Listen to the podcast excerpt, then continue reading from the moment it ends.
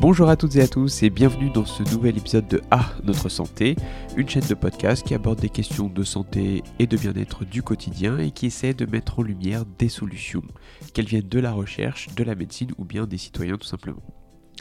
Alors aujourd'hui, nous allons parler des jeux vidéo.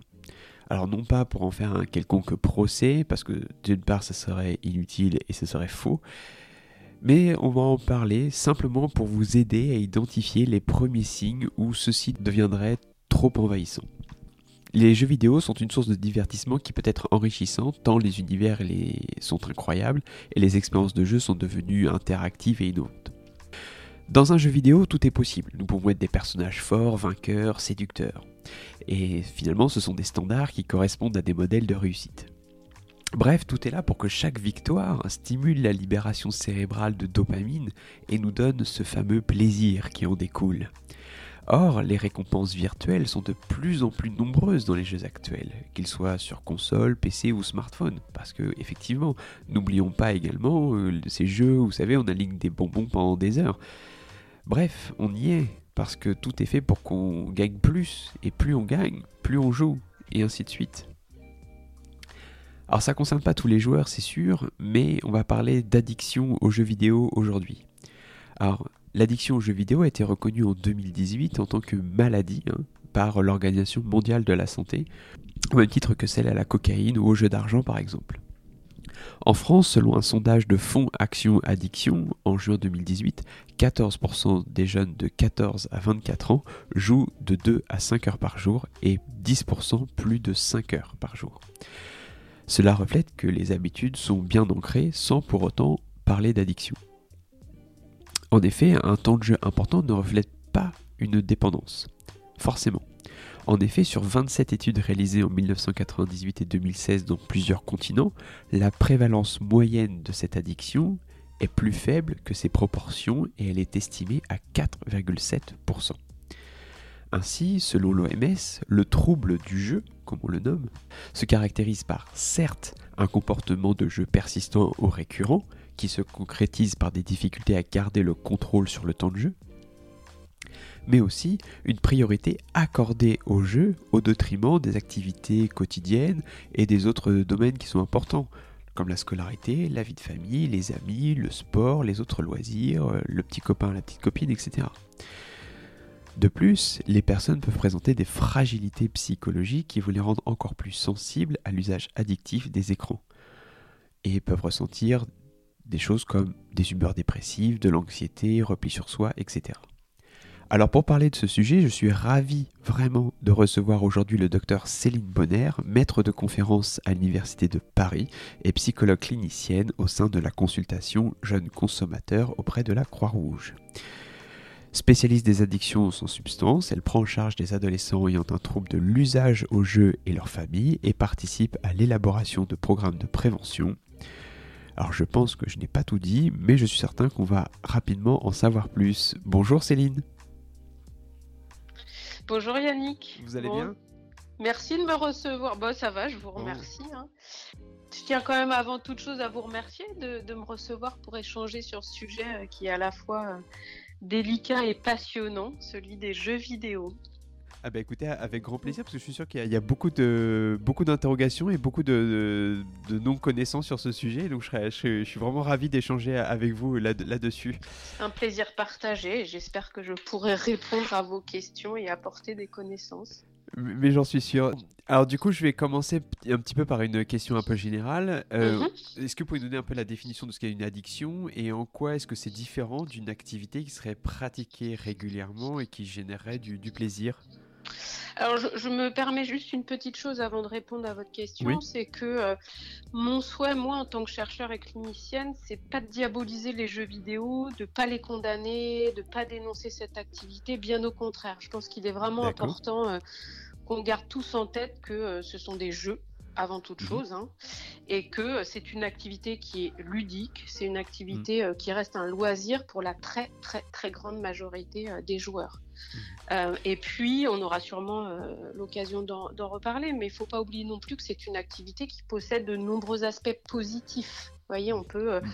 quand même avoir en tête que c'est une activité qui, qui, permet d'acquérir des choses ou qui permet, une fois encore, d'apporter des choses positives. Maintenant, force est de constater que... Oui et oui, non, je veux dire, je, suis parfaitement d'accord avec vous, étant joueur moi-même, et euh, de toute mm. façon, c'est parfait d'avoir un discours euh, objectif, ça, me convient euh, parfaitement. Merci beaucoup de cette précision. Bah, ça me paraît bien normal, parce que c'est pas parce qu'on aborde les aspects plus négatifs, voilà, qu'il faut oublier tout l'aspect positif, voilà, et valoriser, valorisant de cette activité de jeu. Maintenant, voilà, force est de constater que pour certains, même s'ils sont peu nombreux, semble-t-il, hein, mais cette activité elle peut devenir dommageable et c'est la raison pour laquelle il est important euh, d'alerter et d'encadrer cette pratique de mhm. jeux vidéo. Donc mhm. voilà, une fois, une fois cette précision faite, si, je dois revenir à votre question, mhm. vous parliez euh, d'activité euh, régulière. Une activité régulière, elle peut prendre du temps hein, dans un, quotidien et pour certains, on pourrait même parler de véritable passion. Mhm. Mais euh, même si cette activité est importante pour le sujet et qu'il peut euh, éventuellement éprouver de l'inconfort, éprouver euh, du déplaisir s'il ne peut pas la pratiquer, pour autant cette activité elle va pas être le centre de son existence et la personne elle pourra ne pas s'adonner à cette activité quand les contraintes le nécessitent par exemple. Donc, soit parce que le sujet le souhaite, soit parce que euh, les conditions le nécessitent, eh bien, il peut ne pas s'y adonner. Et même si, vous voyez, si c'est une véritable passion pour la personne, eh bien, si elle peut pas euh, s'y adonner, ben, elle ressentira de la gêne, elle ressentira peut-être d'autres euh, ressentis désagréables. Mais pour mhm. autant, la personne, elle va pas mettre à mal sa vie, son existence, ou en tout cas différents domaines de mhm. son existence pour pratiquer cette activité. Mhm. Ça, c'est une activité euh, régulière, quelle qu'en soit euh, l'intensité. Mhm. Maintenant, je trouve ça intéressant parce que vous, vous mentionnez la notion de plaisir et vous l'associez à, la conduite euh, ou à l'activité pratiquée régulière. Or, qui dit conduite addictive ou addiction hein, ne dit absolument pas absence de plaisir. Bien au contraire, hein, c'est une dimension qui est généralement présente et il est très rare que cette notion de plaisir soit pas présente. Ah Maintenant, parce que l'un n'exclut pas l'autre. Euh, on peut aussi pratiquer une activité et pour le plaisir mhm. et aussi pour éviter ou soulager du déplaisir ou des émotions négatives. Mhm. Maintenant, quand on parle d'addiction, on ne parle pas de n'importe quoi il faut un certain nombre de critères. Vous voyez, c'est important de ne pas galvauder ce terme, de ne mm. pas y mettre euh, tout et rien, parce que, euh, mm. euh, voilà, sinon, ça devient une espèce de fourre-tout qui veut plus rien dire. Mm-hmm. Et parmi les principaux critères, bah, vous en parliez tout à l'heure, hein, on retrouve la perte de contrôle de l'activité. Ça veut dire le fait de ne pas pouvoir s'arrêter de jouer, ou alors le fait d'y passer plus de temps que ce que l'on avait décidé ou souhaité. Il y a un autre critère aussi qui est très important, on l'appelle la saillance ou la centration. Ça veut dire quoi? Ça veut dire l'envahissement de la vie par euh, l'activité ou la conduite addictive. Ça veut dire que bah, l'activité, elle va devenir pour le sujet le centre de son existence et donc ça va prendre le pas sur les autres activités de sa vie. Mhm. Ce qui veut dire que la conduite addictive ou l'activité dont on parle, hein, elle va venir empiéter, elle va venir euh, amputer euh, les activités scolaires, les activités professionnelles, les relations amicales ou sociales au sens large, les activités familiales, les activités mhm. extrascolaires, etc. Et en fait, ben, l'activité, ça devient euh, l'unique centre d'intérêt de la personne et son unique préoccupation. Et c'est bien ça le souci. Parce qu'en en mhm. fait, il n'y a plus que ça pour le sujet. Et forcément, bah, ça a des conséquences négatives dans différents domaines et le sujet peut pas s'empêcher de s'adonner à son activité alors même qu'il en éprouve des conséquences négatives. Hmm. Et il continue pourquoi? Parce que euh, malgré les conséquences négatives, eh bien, ça lui apporte bien plus voyez, que ce que cela hmm. occasionne de négatif. Et euh, justement, on parle de jeux vidéo de manière générale, mais est-ce qu'il y a des jeux types ou des jeux qui offrent une prédisposition à, va dire, une, pratique récurrente, forte euh, Et du coup, est-ce que parmi là, est-ce qu'il y a des profils de type joueur? Est-ce qu'il y a des joueurs qui sont tout simplement plus sensibles à devenir euh, addicts, entre guillemets, aux jeux vidéo? Je mets vraiment des guillemets hein, là-dessus. Ouais, ouais, bien sûr. Alors, moi, juste un truc, c'est que je préfère qu'on ne parle pas d'addiction, mais de, mhm. troubles de l'usage ou d'usage problématique, encore plus à l'adolescence. Mhm. Parce que voilà, moi je travaille quand même particulièrement euh, avec euh, des adolescents ou des jeunes mhm. adultes. Et c'est vrai que, euh, alors d'une part, ce mot addiction, aujourd'hui, ça fait encore débat, c'est encore sujet à caution. Et c'est vrai que on n'est pas encore très clair sur est-ce qu'il s'agit de l'addiction et si oui, quels sont les critères de définition propres, mhm. voyez, par rapport aux jeux vidéo, parce que aujourd'hui on fait une espèce de copier-coller avec euh, les jeux de hasard et d'argent ou le trouble de mhm. l'usage de substances. Or, c'est pas directement transposable, même s'il y a des points communs. Après, la deuxième chose, c'est que euh, vu que le public, en tout cas moi, euh, celui dont je suis expert, c'est les adolescents ou les jeunes adultes, mhm. je trouve que c'est un terme qui est contre-productif, voire même dommageable d'utiliser à l'adolescence. Et en plus, c'est pas juste parce que mhm. quand on est adolescent, vous voyez, il y a encore plein de choses qui sont en maturation, en construction. On sait que le cortex préfrontal, vous voyez, si on se mm. réfère aux neurosciences, n'est pas encore arrivé à maturité. Dans le cortex préfrontal, il y a tout ce qu'on appelle les fonctions exécutives. Mm-hmm. Les fonctions exécutives, c'est quoi? C'est euh, la capacité euh, d'inhibition, c'est de pouvoir euh, résister à certains comportements, c'est de faire la balance bénéfice-risque, c'est d'être capable de différer une gratification, c'est euh, le fait de résister à l'influence des pères. Enfin, vous voyez, c'est quand même une région cérébrale qui est responsable de beaucoup de choses. Mhm. Et cette région cérébrale, elle arrive à maturité à 25 ans. Donc, vous voyez, ça veut quand même dire, si mhm. on est euh, assez rigoureux dans les termes qu'on emploie, que finalement, avant l'âge de 25 ans, c'est pas si simple de parler d'addiction. Mm, et puis, euh, n'oublions pas euh, non plus quelque chose de fondamental, c'est que euh, quand on est adolescent, on est en pleine construction de son identité. Et voilà, il y a quand même une logique assez particulière à l'adolescence et il y a un vrai risque à mettre une étiquette, voyez, à poser une espèce de diagnostic comme ça, parce que mm. le risque, c'est que l'adolescent colle voyez, à ce diagnostic qu'on pose en tant qu'expert, parce que euh, voilà, on a quand même un statut particulier. Donc voilà, pour toutes ces mm. raisons-là, moi j'avoue que je préfère parler de troubles de l'usage ou d'usage problématique. Bref, je mm. ferme. Ouais, non, mais vous faites, bien de, préciser, hein, parce que mm. ça évite les clichés ou les idées reçues sur le, sujet aussi. Hein, enfin, donc, euh. Ouais, et un discours contre-productif, ce qu'on souhaite vraiment pas avoir euh, voilà, avec, avec nos patients le, et le public qu'on peut recevoir. Donc si je, si je reviens à votre question, oui, c'est clair que chaque jeu a des caractéristiques structurelles, comme on, les appelle, qui lui mhm. sont propres, c'est-à-dire des espèces de mécaniques un peu spécifiques de jeu. Mhm. Et aujourd'hui, parmi les jeux qui euh, génèrent un trouble de l'usage, eh bien, en grande majorité, voire en quasi-totalité, on va retrouver ce qu'on appelle les MMO. Donc les jeux en ligne massivement multijoueurs. C'est des jeux euh, pour lesquels en fait il y a un, très grand nombre de joueurs qui euh, jouent en même temps sur le même serveur et puis des, joueurs qui viennent du monde, du monde entier. Hmm. Et cette spécificité euh, du mode MMO change beaucoup la façon de jouer et l'enjeu du jeu puisque justement on est chez soi mais finalement avec plein de monde mhm. et des gens qui viennent du monde entier. Et on peut rentrer en compétition avec ses joueurs. Donc on n'est plus simplement en compétition, soit avec soi-même, donc où on essayerait de battre son propre record, ou alors en compétition avec l'ordinateur. Donc vous voyez, dans les MMO, on a deux, deux caractéristiques importantes. La première, c'est la compétition, en tout cas pour mhm. un certain nombre de jeux. Hein ce qui vient ajouter du challenge, qui vient forcément ajouter du piquant, un intérêt certain euh, dans le jeu. Et puis cette compétition, elle se fait avec euh, beaucoup d'individus qui viennent du monde entier. Ce qui signifie que dans les MMO, en tout cas dans beaucoup de MMO, la comparaison sociale et donc potentiellement la valorisation ou la reconnaissance sociale sont au premier plan. Et ça, ça change beaucoup de choses et ça, c'est assez euh, accrocheur. Et puis, dans ces jeux, il se passe tout le temps quelque chose. Vous voyez, l'ennui n'y a pas sa place. Hein. Et on est euh, dans un jeu dans lequel il y a des stimulations euh, qui sont constantes, qui sont donc permanentes. On est constamment sollicité. Donc vous voyez, euh, il n'y a, jamais de repos et c'est bien ça aussi qui est intéressant et qui est attrayant. Et puis, c'est des jeux aussi dans lesquels le système de récompense, il est très présent, mm. puisque plus vous jouez, plus vous gagnez, plus vous êtes récompensé, et plus vous êtes récompensé, plus vous allez forcément avoir envie de jouer, et ainsi de mm. suite.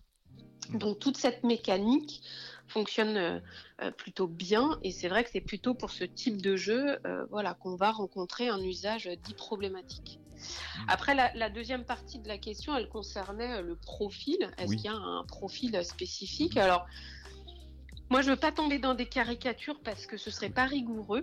Mhm. Et euh, je voudrais qu'on ait euh, quelque chose en tête d'important, c'est que si usage problématique il y a, si trouble de l'usage il y a, l'origine elle est forcément multifactorielle. Vous voyez, dans, dans, le champ des addictions, le modèle de référence est le modèle biopsychosocial. Ça veut dire quoi? Ça veut dire que euh, la conduite addictive, l'expérience addictive, vous voyez comme on l'appelle, eh bien, va résulter de l'interaction et puis d'une influence réciproque et constante entre plusieurs facteurs, entre la prédisposition biologique ou génétique hein, de la personne, mais aussi sa constitution psychologique. Alors là, on fait référence à quoi? On fait référence à la personnalité, aux traits de personnalité, on fait référence à la motivation, on fait référence aux attitudes, aux croyances, aux attentes, etc.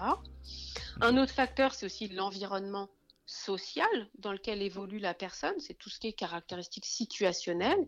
Et puis bien sûr, le dernier facteur, c'est la nature de l'activité euh, en elle-même, c'est les fameuses caractéristiques structurelles de l'activité dont je viens de parler.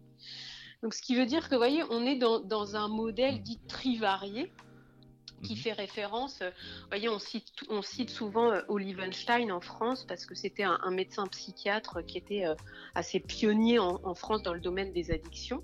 Et il avait employé cette formule qui a fait légion de pluie à propos de la toxicomanie. Il disait c'est une rencontre d'une personnalité, d'un produit ou d'une activité, d'une conduite, et puis d'un moment socioculturel. Donc ça signifie que vous voyez que c'est l'interaction de tous ces facteurs qui va déterminer le niveau d'usage. Donc on ne peut pas prendre, voyez, le trouble de l'usage uniquement par une porte d'entrée. Donc on ne peut pas, voyez, à la fois se centrer uniquement sur les caractéristiques structurelles des jeux vidéo dont on vient de parler, et bien de la même façon, on ne peut pas se centrer uniquement sur les caractéristiques du sujet, même si, voyez, je viens de le faire pour les jeux vidéo, on peut quand même mettre en avant certaines caractéristiques qu'on va retrouver euh, fréquemment chez les personnes qui ont un trouble de l'usage. Euh, on, va, on va en majorité trouver des garçons. Mhm. On va en majorité trouver des individus qu'on estime d'eux-mêmes plutôt faibles. Mhm. On va trouver des individus qui sont pas très à l'aise dans les relations interpersonnelles, ce qui fait qu'ils sont, euh, j'ai presque envie de dire, au mieux timides, au pire, ils ont ce qu'on appelle une anxiété sociale c'est des individus souvent aussi qui sont euh, au potentiel intellectuel. Euh, c'est des individus qui souvent ont des difficultés de régulation de, leurs émotions, etc. Donc, vous voyez, on a, on a comme ça des caractéristiques euh, assez communes ou assez similaires voilà, dans la population des joueurs qu'on reçoit. Mais une fois encore, n'oublions pas les caractéristiques structurelles des jeux vidéo et n'oublions pas non plus l'environnement hein, dans lequel évolue l'individu. Et vous voyez, si on prend parmi les facteurs environnementaux euh, qu'on sait euh, être associés aux troubles de l'usage des jeux vidéo. On va trouver euh, un manque de supervision parentale par rapport à la pratique des jeux vidéo. On va retrouver des attitudes assez critiques, négatives des parents vers les jeux vidéo. On va retrouver aussi une mauvaise relation entre l'adolescent et ses parents. On va retrouver souvent des familles monoparentales, et on pourrait y ajouter un certain nombre de facteurs sociétaux vous voyez, on est euh, dans une société euh, euh, dans laquelle la valeur du travail est quand même moins sécure et sécurisante. Vous voyez, il y a moins aujourd'hui cette garantie du travail avec un diplôme. On est dans une société qui est tournée vers le plaisir immédiat. On est dans mhm. une société où les organes de valorisation sont quand même beaucoup plus rares, etc. Enfin, vous voyez, on pourrait là encore y ajouter d'autres facteurs. Donc, c'est vraiment l'interaction de tout ça qui mm. détermine le trouble de l'usage. Ouais, non, mais c'est. Merci de, cette réponse complète parce que on pourrait. Alors, vous êtes une spécialiste, mais euh, je pense qu'en discutant aussi avec d'autres personnes, on pourrait penser que c'est surtout une question d'âge. Et dans ce que j'ai, dans ce que vous me dites, euh, même si vous occupez des jeunes adultes ou des adolescents, j'ai pas l'impression que ce soit une caractéristique euh, enfin voilà, c'est la moyenne des la moyenne d'âge, je crois, des personnes qui jouent au jeux vidéo, je crois que c'est 35 ou 37 ans, je crois. Mmh. Et donc mmh. en fait, voilà, c'est pas forcément quelque chose qui touche prioritairement des jeunes. C'est peut-être. Euh, faut, faut, bien faire la distinction quand même entre euh, les joueurs, la grande catégorie des joueurs, parce qu'elle est très très vaste. Et là, on est sur une moyenne d'âge qui est celle que vous dites, c'est-à-dire une mmh. trentaine d'années en gros. Ce qui veut dire que, vous voyez, les jeux vidéo touchent toutes les classes d'âge. Vraiment sans exception, parce que euh, voilà, on a un pourcentage certain d'individus qui ont plus de 65 ans et qui jouent aux jeux vidéo et qui, mmh. aiment beaucoup cette activité. Maintenant, euh, quand on s'intéresse vraiment aux troubles de l'usage des jeux vidéo, effectivement, on ne va pas retrouver que des adolescents ou des jeunes adultes. C'est vraiment un trouble qui peut toucher, euh, là encore, différentes catégories d'âge. Maintenant, quand même, quand on regarde dans la littérature scientifique, quand on regarde les études épidémiologiques sur le trouble de l'usage, il y a quand même une prévalence plus élevée chez les jeunes. C'est-à-dire que on est quand même sur un trouble qui est euh, voilà, qui est inversement entre guillemets inversement lié à l'âge. Donc il y a quand même, rappelons-le, une prévalence plus élevée chez les plus jeunes, ce qui veut dire que c'est quand même une, une population euh, qui est à risque donc, euh, et qu'il y a un vrai risque pour les plus jeunes. Hmm. Ça ne veut pas dire, une fois encore, que ça ne concerne pas la population adulte. Oui, ou peut-être aussi qu'il manque des adultes dans, le, dans les statistiques, dans le sens que des adultes qui ne viennent pas euh, se faire diagnostiquer, peut-être. Alors, les études de, prévalence, euh, là, dont, qui sont faites, elles sont majoritairement faites dans la population générale, quand même. D'accord, ok. ok. Donc, euh, donc non, quand on, fait une vraie étude épidémiologique, on prend quand même une cohorte, une, voyez, un nombre d'un, enfin, un groupe d'individus représentatifs de l'ensemble de la population. Donc non, il y a quand même une réalité que la prévalence, elle est plus élevée chez les plus jeunes, mais ça ne veut pas dire que ça ne concerne que cette population. Après, quand on est euh, enfant, ado, on est considéré comme plus vulnérable que quand on est adulte, parce que, vous euh, voyez, on est euh, moins doté d'un certain nombre de, compétences comme on peut l'être à l'âge adulte. Donc on est moins à même, par exemple, de euh, s'autocontrôler, de se mettre des règles que quand on est adulte. Hmm. Et justement, comme ça concerne visiblement beaucoup de, jeunes, quels sont un peu les, les, signes qui permettraient de donner un peu l'alerte pour les parents essentiellement? Alors, disons que euh, de façon assez euh, générale, euh, on peut dire que les jeux vidéo, ils vont avoir une influence délétère quand ils vont apporter à l'adolescent ou à l'enfant hein, des stimulations cognitives, physiques ou sociales qui sont plus pauvres que celles qui sont potentiellement présentes dans l'environnement physique de la personne. Maintenant, ça, c'est une espèce de, règle un peu générale. Si on, regarde ça de façon un peu plus spécifique, euh, il y a euh, des signes avant-coureurs qu'il faut, enfin, auxquels il faut être vigilant. Mhm. Et c'est ça qui va permettre de dire si son enfant a une relation euh, dommageable avec les jeux vidéo. Le premier signe, c'est un signe qui est comportemental. Et là, il faut être attentif au temps passé sur les jeux vidéo, mais alors c'est pas tant, vous voyez, en termes de vraiment de chiffrage du temps passé, c'est-à-dire qu'il faut plutôt être attentif au fait que les jeux vidéo vont, ne prennent pas trop de temps au point que eh bien, votre enfant il n'ait plus le temps de jouer hors ligne, qu'il n'ait plus le temps de faire euh, de l'exercice physique, qu'il n'ait plus le temps de faire ses activités extrascolaires, qu'il n'ait plus le temps pour passer du temps euh, avec d'autres personnes, que ce soit euh, ses copains, sa famille, peu importe. Après, il y a un, autre signe qui lui est plus émotionnel. Et là, c'est important de, savoir quand son enfant ressent des émotions négatives après avoir passé du temps sur son jeu vidéo. C'est-à-dire que là, on n'est plus dans une activité qui va être source de plaisir, de mm. détente, de délassement, mais une activité qui va être source de frustration, euh, de colère, de déception, avec euh, toutes les incidences comportementales que ça peut avoir. Donc, on, va vraiment être euh, attentif au fait que le jeu ne vienne pas remplacer des activités hors ligne et mhm. que c'est, vous voyez que euh, les activités hors ligne soient pas remplacées par du temps de jeu vidéo. Mhm. De la même façon, ça devient euh, problématique si le sommeil commence aussi à souffrir hein, d'une utilisation euh, tardive des jeux vidéo.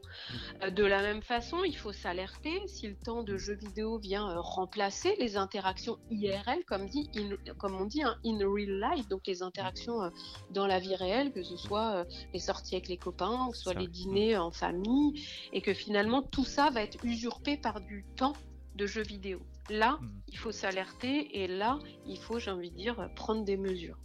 Hmm.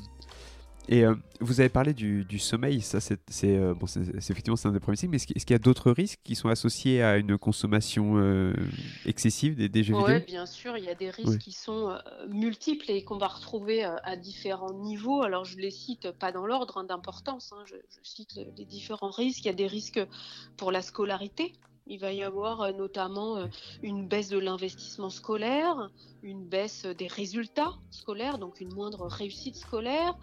Euh, il peut y avoir aussi un plus grand absentéisme. Et puis dans les cas les plus extrêmes, on va assister à un véritable décrochage scolaire. Il y a des risques aussi au niveau social, je le disais, hein, c'est le désinvestissement des activités sociales, voire même le refus des activités sociales, et donc par conséquent l'isolement de la personne. Il y a les fameux risques sanitaires. On parle là, on vient de parler du, manque de sommeil. Et puis, euh, dans les cas euh, les plus extrêmes, on va retrouver une inversion du rythme veille-sommeil. Mais au niveau sanitaire, euh, on, retrouve aussi la malnutrition parce qu'on mange généralement plutôt mal devant son écran. Vous voyez, on a du mal à être avec son petit poisson vapeur et ses haricots verts. Euh, au niveau sanitaire, il va aussi y avoir l'inactivité physique parce que euh, finalement, le corps est très peu sollicité quand même derrière un écran. Il y a aussi, et ça ne l'oublions pas parce que c'est assez important, il y a des risques financiers euh, il peut y avoir euh, des dépenses assez importantes hein, dans les jeux vidéo. Et là, je ne parle pas de l'achat hein, du jeu vidéo. Euh, je, fais référence au pack qu'on peut retrouver dans des jeux comme FIFA. Voilà. Ou alors ce qu'on appelle plus euh, précisément les fameuses loot box, ces fameuses boîtes mystères là qui sont payantes et euh, qui peuvent vous avantager euh, dans le jeu vidéo selon ce qu'il y a à l'intérieur. Le problème c'est qu'on ne sait jamais ce qu'il y a à l'intérieur, c'est le hasard qui détermine ce qu'il y a à l'intérieur. Et ça devient ben, du fameux pay to win, c'est-à-dire de on, on, paye pour gagner. Et ça vient là poser la question assez fâcheuse de la frontière assez floue entre jeux vidéo et jeux de hasard et d'argent. Puisque quand même, à certains égards, avec les loot box, on peut dire que le casino s'invite à la table des jeux vidéo quand même. Et, ça, il n'y a pas de restriction d'âge d'ailleurs de la part des développeurs. Non. Enfin, des d'avoir 18 ans pour pouvoir. Euh, ouais, non. Alors, bah, normalement, on n'est pas censé pouvoir faire un achat en ligne, quel qu'il soit, hein, si on est mineur. Mais euh, souvent, on sait que, euh, vous voyez, si on reprend, alors je m'éloigne du sujet, mais si on prend la pornographie, euh, la, question c'est êtes-vous majeur Oui, non. Donc voilà. Et après, pour tout ce qui est payant, à partir du moment où vous avez accès à un compte bancaire, bah voilà, hein, c'est pas pas un problème. Et ça, on sait que les ados connaissent assez bien les codes de carte bleue de leurs parents. Donc non, c'est pas là le, sujet. Après, il y a des pays qui ont interdit les loot box. La Belgique, les Pays-Bas ont interdit les loot box, mais pas la France. Donc pour l'instant, c'est c'est un vrai risque pour nos joueurs. Donc un risque sur lequel il faut être très attentif.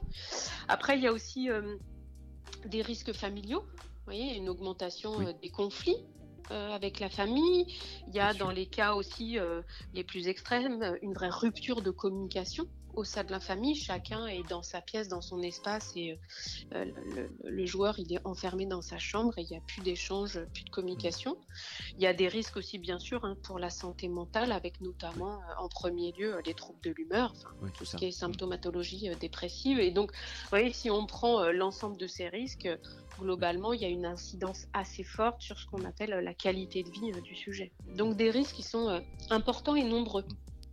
Et, d'ailleurs, euh, Comment vous conseillez, euh, dans, vos, dans le cadre peut-être de vos consultations, mais les, parents, justement, quand il y a une rupture, enfin une rupture, tout baisse, un manque de dialogue avec euh, l'adolescent ou le, jeune adulte, et lorsqu'il y a aussi une situation où il est trop renfermé, enfin, voilà, comment en fait, finalement, on arrive à, reprendre un peu les, les, rapports de confiance et qui permettrait de re-réguler un peu cette activité? Qu'est-ce que vous conseillez dans ces cas-là? Alors, je, c'est un peu compliqué parce qu'il n'y a pas de, il n'y a pas de recette, euh, pas de recette type. Sinon, le livre aurait été écrit et, euh, et, il aurait reçu, je pense, un franc succès. Donc euh, voilà, c'est pas une question simple. Après, la question de la prise en charge, elle est, elle est toujours individualisée, elle est toujours propre à chaque situation, à chaque famille.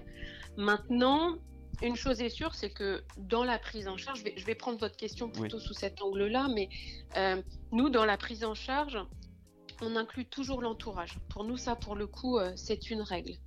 et on sait que ce qui fonctionne le mieux pour un adolescent qui a un trouble de l'usage des jeux vidéo, c'est la prise en, charge familiale. Alors on le sait très bien pour les adolescents qui ont un trouble de l'usage de substances et il y a de nombreuses preuves empiriques qui montrent que ce qui fonctionne le mieux, c'est la thérapie familiale comparée à la, prise en charge individuelle. Alors, euh, je ne transpose pas euh, trouble de l'usage de substances et trouble de l'usage des jeux vidéo parce qu'il y a des points communs, mais il y a aussi des spécificités. Mais on reste convaincu que euh, ça reste la thérapie familiale qui, est, la plus efficace. Donc, ce qui veut dire que on va prendre en charge la famille. D'ailleurs, vous voyez, quand on reçoit euh, des patients euh, là où je travaille, moi au centre Pierre Nicole.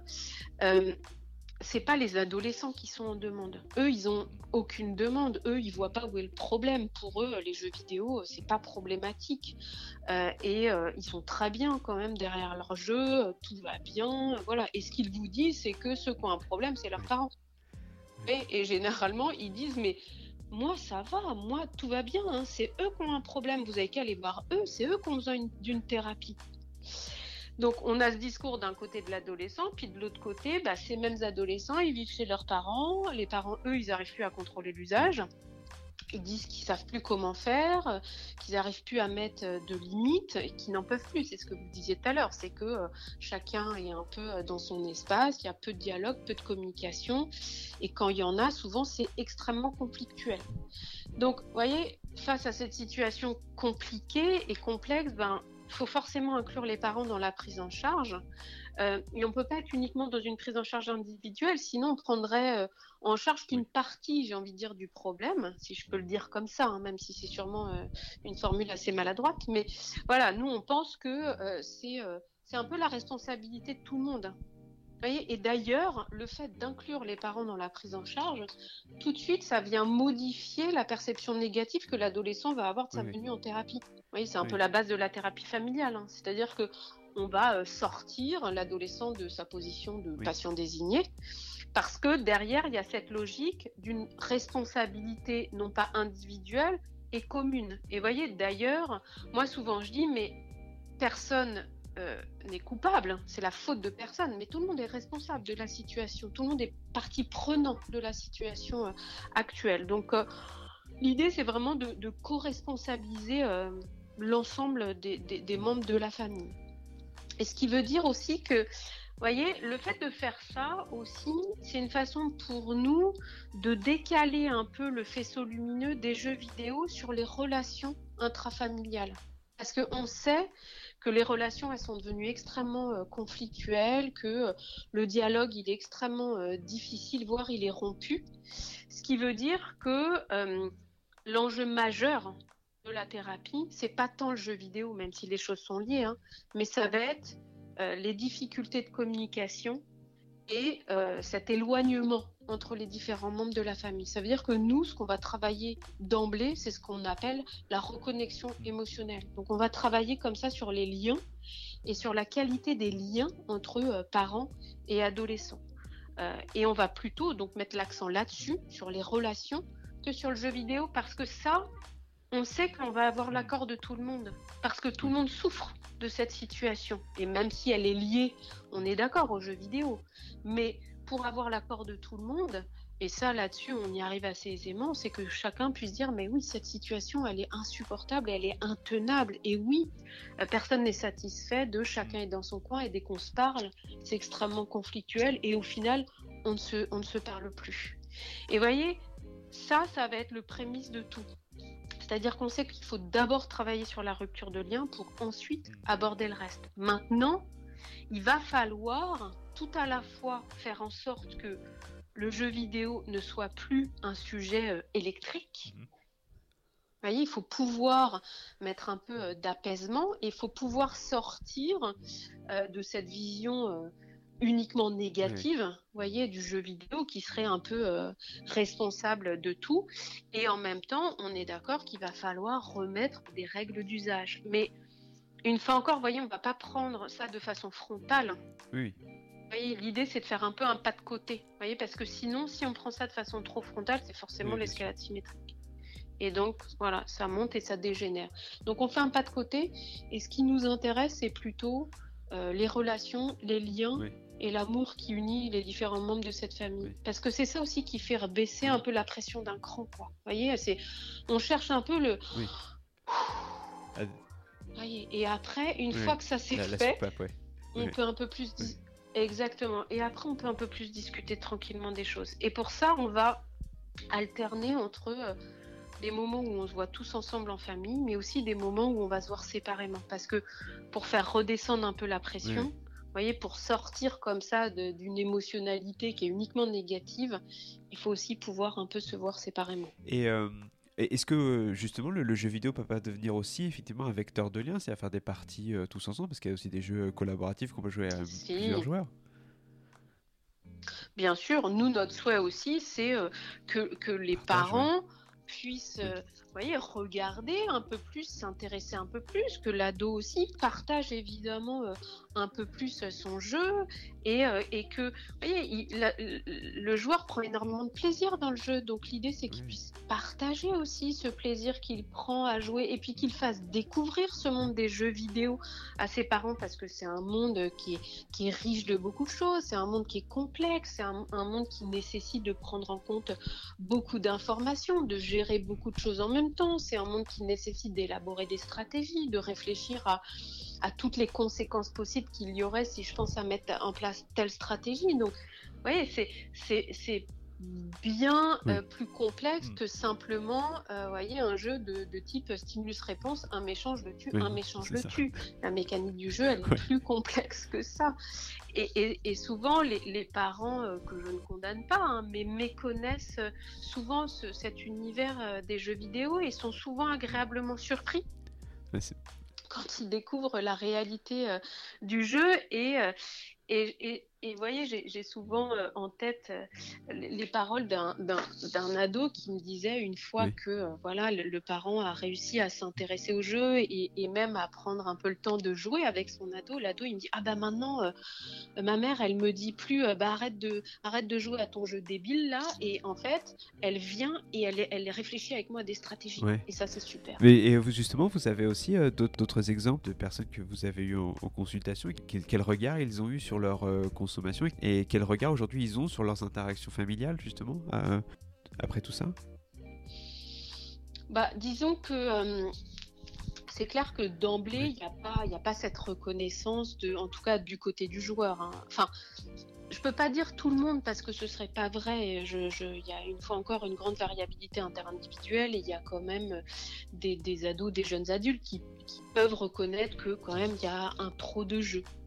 Mais après, euh, voilà, si le discours du parent est trop dur et trop frontal, ça va être difficile d'être dans cette reconnaissance. Vous voyez, pour euh, pouvoir reconnaître qu'il y a un trop de jeu, il faut aussi, une fois encore, un discours un peu plus apaisé et pas être un discours euh, trop dur et trop euh, négatif et stigmatisant du côté du jeu, parce que sinon, de façon extrêmement défensive, vous voyez, l'ado réagit. Enfin, c'est humain, hein, on vous attaque, bah, vous vous défendez. Donc, si c'est fait sous l'angle de l'attaque, bah forcément, l'ado se défend. Donc, euh, voilà, si c'est fait un peu différemment, les ados, que ce soit euh, d'emblée quand on est seul en entretien ou chemin faisant un peu de, l'évolution de la prise en charge, oui, ils peuvent reconnaître qu'effectivement, il y a un peu trop de jeu. Et de toute façon, euh, je précise ici que l'objectif de la prise en charge, ce sera jamais d'arrêter de jouer. On est bien d'accord.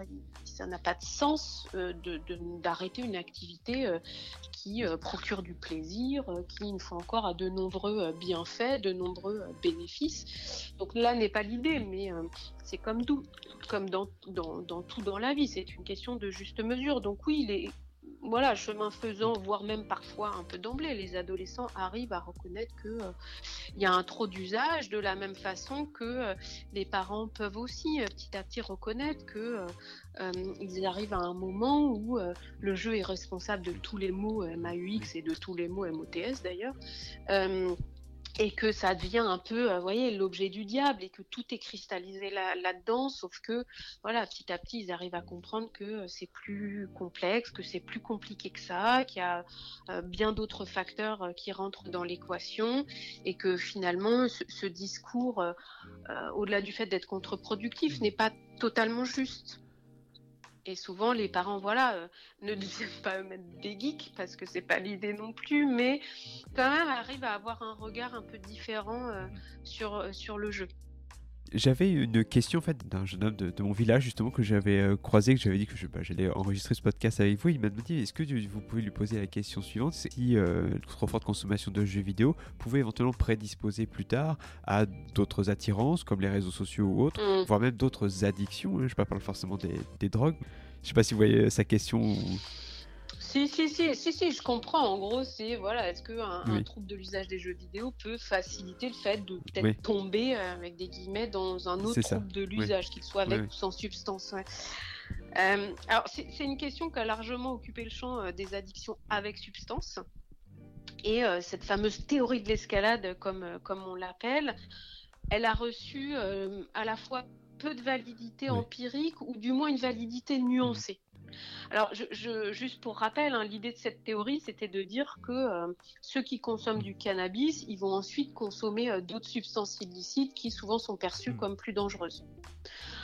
Alors, en fait, force est de constater que c'est pas tant euh, la séquence des consommations qui compte, mais plutôt le fait d'être un polyconsommateur. Ce qui veut dire que, voyez, le facteur de risque de la fameuse escalade, si escalade il y a, c'est plutôt de d'emblée d'être dans une polyconsommation de substances. Donc ça, c'est la première chose. Et puis après, quand même, il faut garder en tête que ce qui fonctionne dans un sens ne fonctionne pas forcément dans l'autre. Vous voyez, si on prend ceux qui ont un trouble de l'usage de l'héroïne, la plupart d'entre eux, voire la quasi-totalité, oui, ils ont commencé par euh, de l'alcool et du cannabis, et puis ensuite, euh, ils, sont, euh, ils ont consommé d'autres substances pour aller à, à l'héroïne.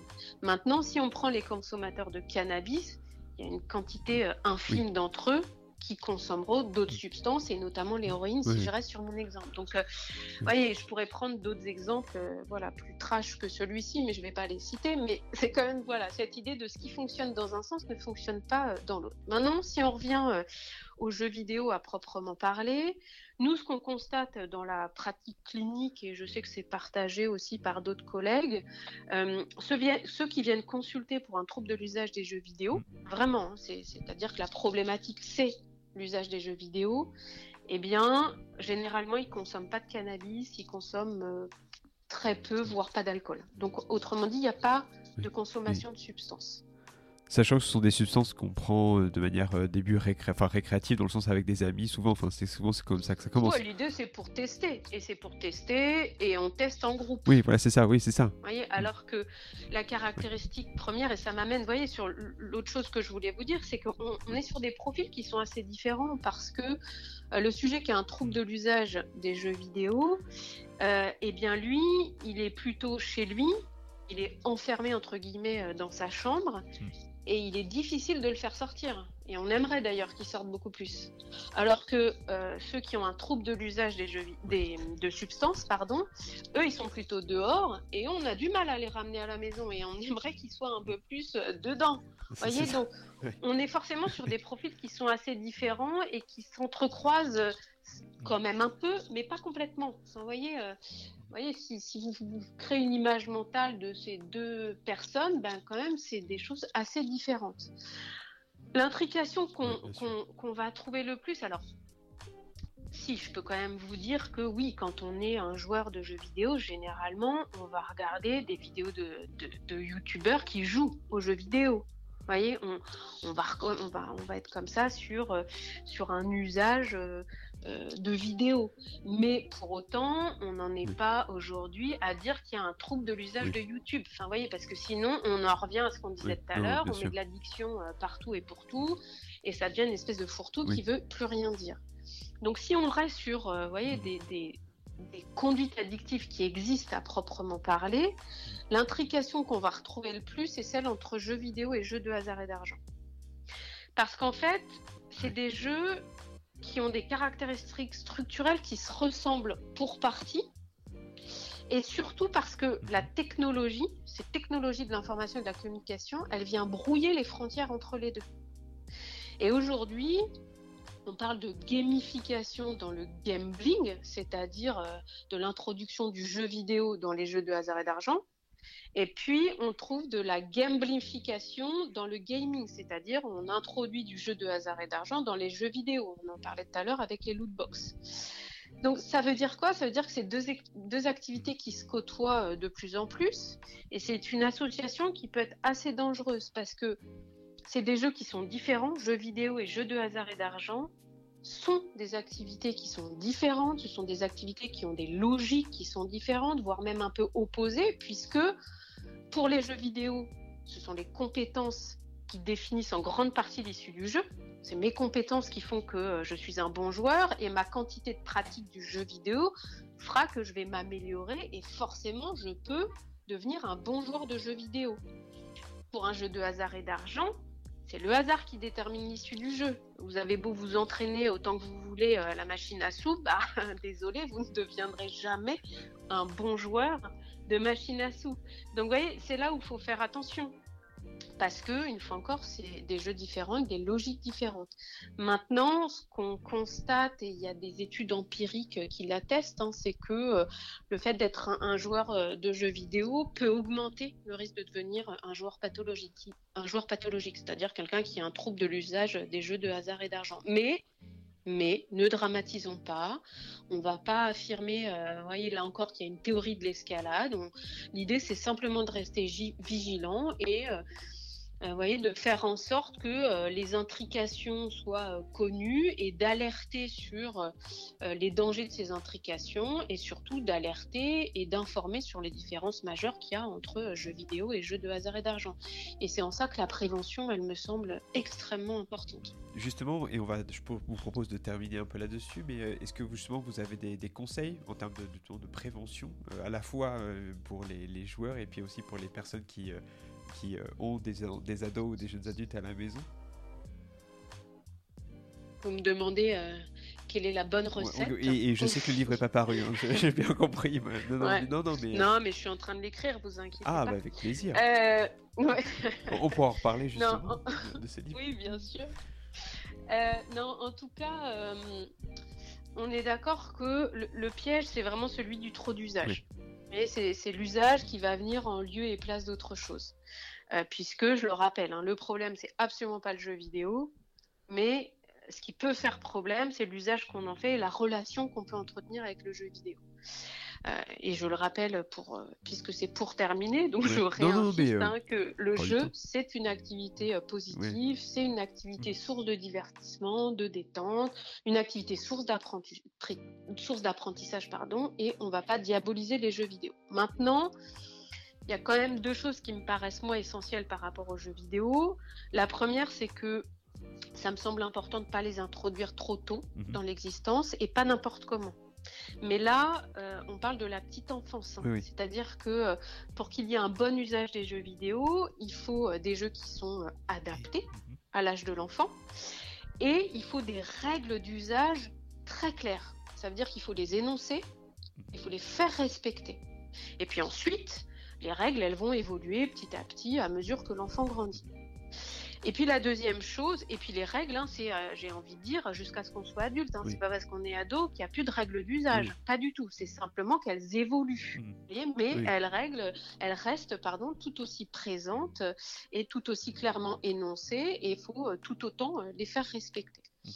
Et puis la deuxième chose qui est liée à la première, c'est que euh, comme pour la plupart des sujets liés à l'éducation, il faut absolument instaurer une communication ouverte et une communication constante mmh. entre les parents et leurs enfants autour des jeux vidéo.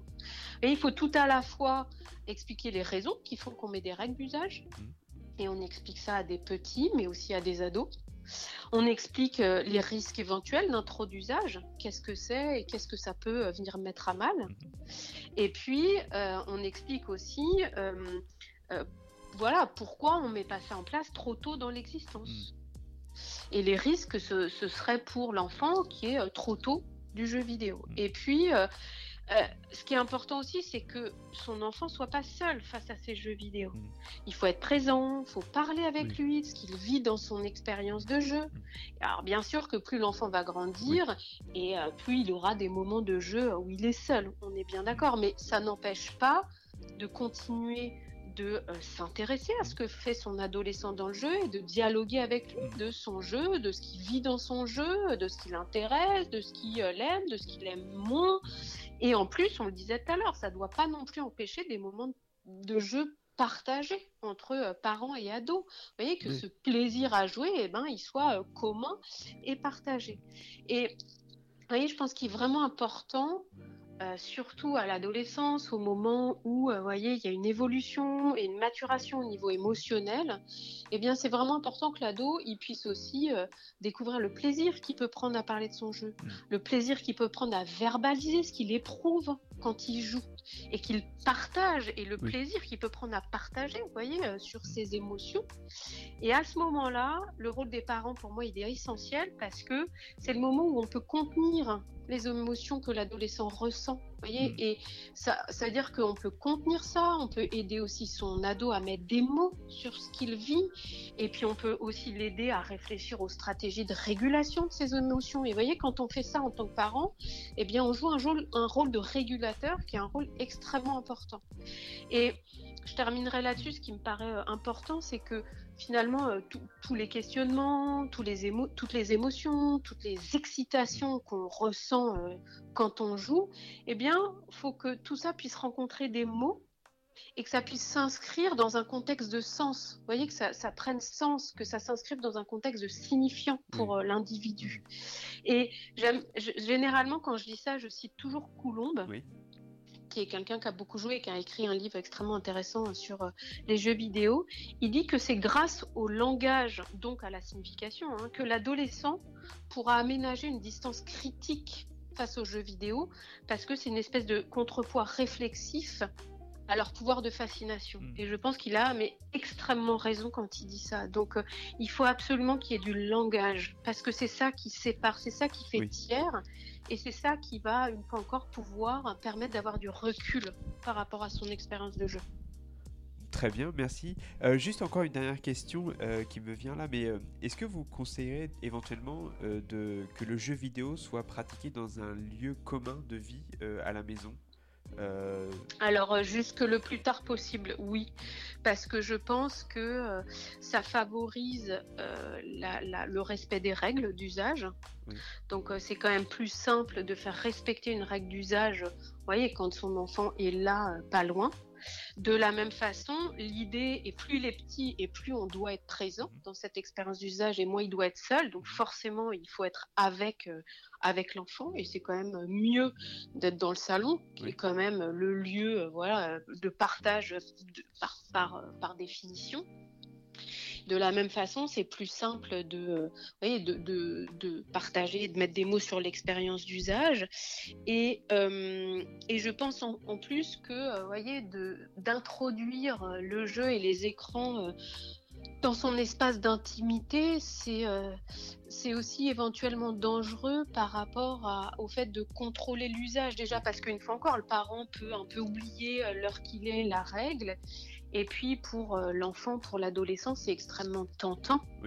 Et soit, soit de déborder, soit d'aller chercher euh, l'écran ou le jeu parce que parce qu'il est juste là. Donc, euh, je veux dire, moi, si je me mets au régime, je vais pas aller planquer mes plaquettes de chocolat sous mon lit. je vais aller les mettre très loin. Je, voilà, je vais pas, je vais pas tenter le diable. Donc, voilà. Et effectivement, c'est difficile de résister à la tentation si c'est devant soi. Et vu que quand même, pendant un certain temps, l'idée, c'est que ça reste une activité euh, de partage et partagée. Mieux vaut que ce soit dans l'espace qui est un peu dédié à ça, à savoir le salon, et pas l'espace de l'intimité qui, euh, euh, à mon sens, doit servir à autre chose. Oui, bien sûr. Et en plus, effectivement, c'est favoriser le partage et que aussi les jeux vidéo, ça devienne une activité familiale hein, qui, qui, réunit tout, le monde et pas qui isole finalement. Exactement. C'est l'idée, c'est que ça rassemble, pas que ça coupe et que ça isole les individus. Je suis bien d'accord. Eh ben, merci beaucoup. On va terminer là-dessus. Merci beaucoup, euh, Céline, d'avoir répondu à, mes questions. C'était super. Vraiment, euh, beaucoup aimé cet entretien avec vous. J'espère vous avoir éclairé. Ah, mais euh, complètement. J'ai appris beaucoup de choses. J'espère qu'il en est de même pour les, pour les auditeurs et les auditrices. Eh ben, je le souhaite également. Merci beaucoup. Merci beaucoup, Céline. Alors ce podcast accompagne la sortie de mangas gratuits visant à sensibiliser les adolescents aux excès liés à l'usage des jeux vidéo, des réseaux sociaux et à la consommation de manière générale. Alors parmi ces trois mangas, hein, on a déjà parlé des deux autres dans les podcasts précédents, euh, vous pourrez découvrir l'histoire de Synapse qui a été écrit par Karaset et euh, auquel Céline Bonner a contribué. Ce manga raconte l'immersion dangereuse de deux protagonistes dans un jeu de réalité virtuelle très attirant. Alors, euh, bien sûr, du fait du confinement, de la fin du confinement, du déconfinement et de la crise du Covid, on espère envoyer ces ouvrages originaux aux écoles, collèges, lycées, bibliothèques, et particulier, bien sûr, à mon avis, ça sera à la rentrée.